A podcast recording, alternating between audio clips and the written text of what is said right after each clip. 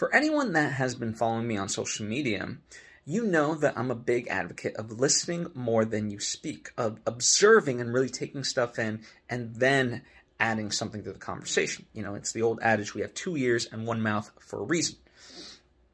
Now, I'm going to go further and expand upon that and say that you should also take in information that's contrary to you.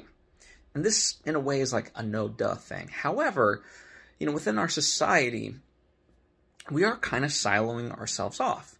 You know, we are becoming infinitely creative at finding ways to divide ourselves. And, you know, at the first sight, in many instances, we disagree with somebody, they say something that doesn't mesh with us, we unfollow them, we block them, we don't speak to them in real life. You know, this happens all the time. And I'm an advocate of really engaging with differing opinion, not to convert or whatever, but to really listen.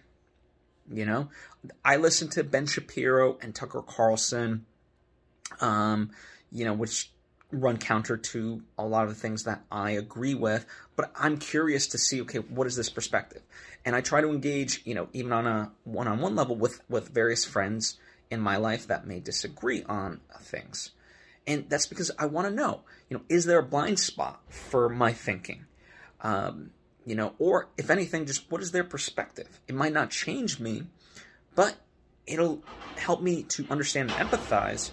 And furthermore, uh, strengthen my arguments if nothing else, because then you know they might come in with a lot of facts and you know be able to present their side in a very articulated manner. So how do I then you know justify my cause?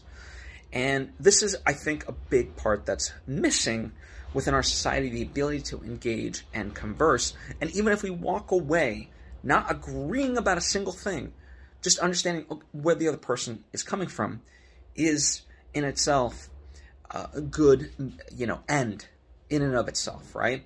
And so that's why I can speak about the, the various things that I speak about is because, you know, to the extent that I can, I'm not saying I'm perfect in this way, but I really try to observe it from the various angles and so forth. And, you know, we're all evolving, we're all learning new information. And as that comes to fruition for me, then I might adjust and so forth. And I, I try to be honest about those things. Um, so that's my message to you is to, to engage and listen to differing perspectives rather than just shoving them off.